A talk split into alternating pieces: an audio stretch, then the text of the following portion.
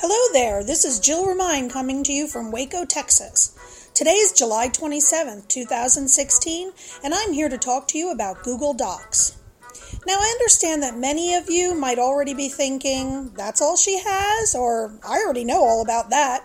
But I am hoping that even those of you who have used Google Docs before may learn something new. Since I'm not the most tech savvy person, Google Docs has been quite a stretch from using only Microsoft Word.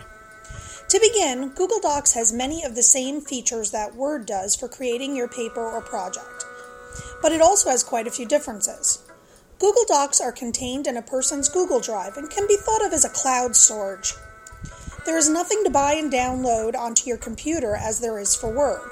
This also allows it to be used through multiple devices. You can start a paper at home, continue it at work, and finish it up at the library, all without having to deal with a USB stick or trying to email copies to yourself.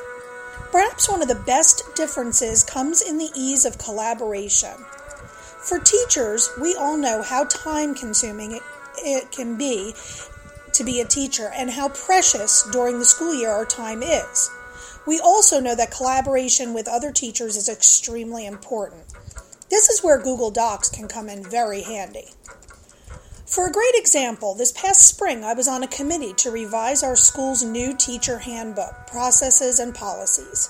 We met once and set up a Google folder and some documents, decided who would work on which parts, and then we all went on our way. By using Google Docs, we were able to collaborate with each other right on the document. We can make comments and suggestions just as we would have if we were sitting in the same meeting room, but we could make them when and where it was convenient for each of us. We could add documents to our folder for viewing, and then members could comment on their thoughts right after reading. In the comment sidebars, we were able to have votes and make final decisions on each part of the handbook and policies. In the end, we created a completely new handbook, set up Google questionnaires, checkpoints, and timelines for new teachers to follow, and we did this all with only one in person meeting. This also brings me to another great point. So picture this I'm taking a class at the college and I need to present this project to my class. I spend hours and hours creating my perfect piece of work on Word. I'd learned a lesson from my other class and decided to put my project on my flash drive. Foolproof, right? Wrong. The file was corrupted and wouldn't open up on my professor's computer.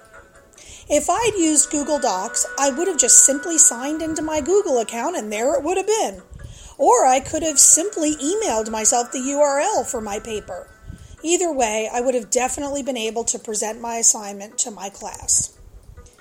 Another great use for Google Docs is for our students. When working on group projects, Word becomes kind of times for arguments. As one student wanted to add something, they would have to sit and wait for their partner or partners to finish their thoughts. With Google Docs or slides, they can create their projects together. They seem to work so well together when they all get to be involved at the same time. Lastly, the most amazing part of using Google Docs is the autosave. I cannot even begin to tell you how many times I've been in the middle of a project, or even worse, at the end, and I lose everything I'd created. No matter how many times I would try to find my document, many times it would just be completely gone and I would have to start over. These papers were never as good as the first ones I'd created. However, with Google Docs, your work is always there. So, to wrap up this session, if you were like I was, a loyal Word user, I urge you to get your Google on and try Google Docs as soon as possible.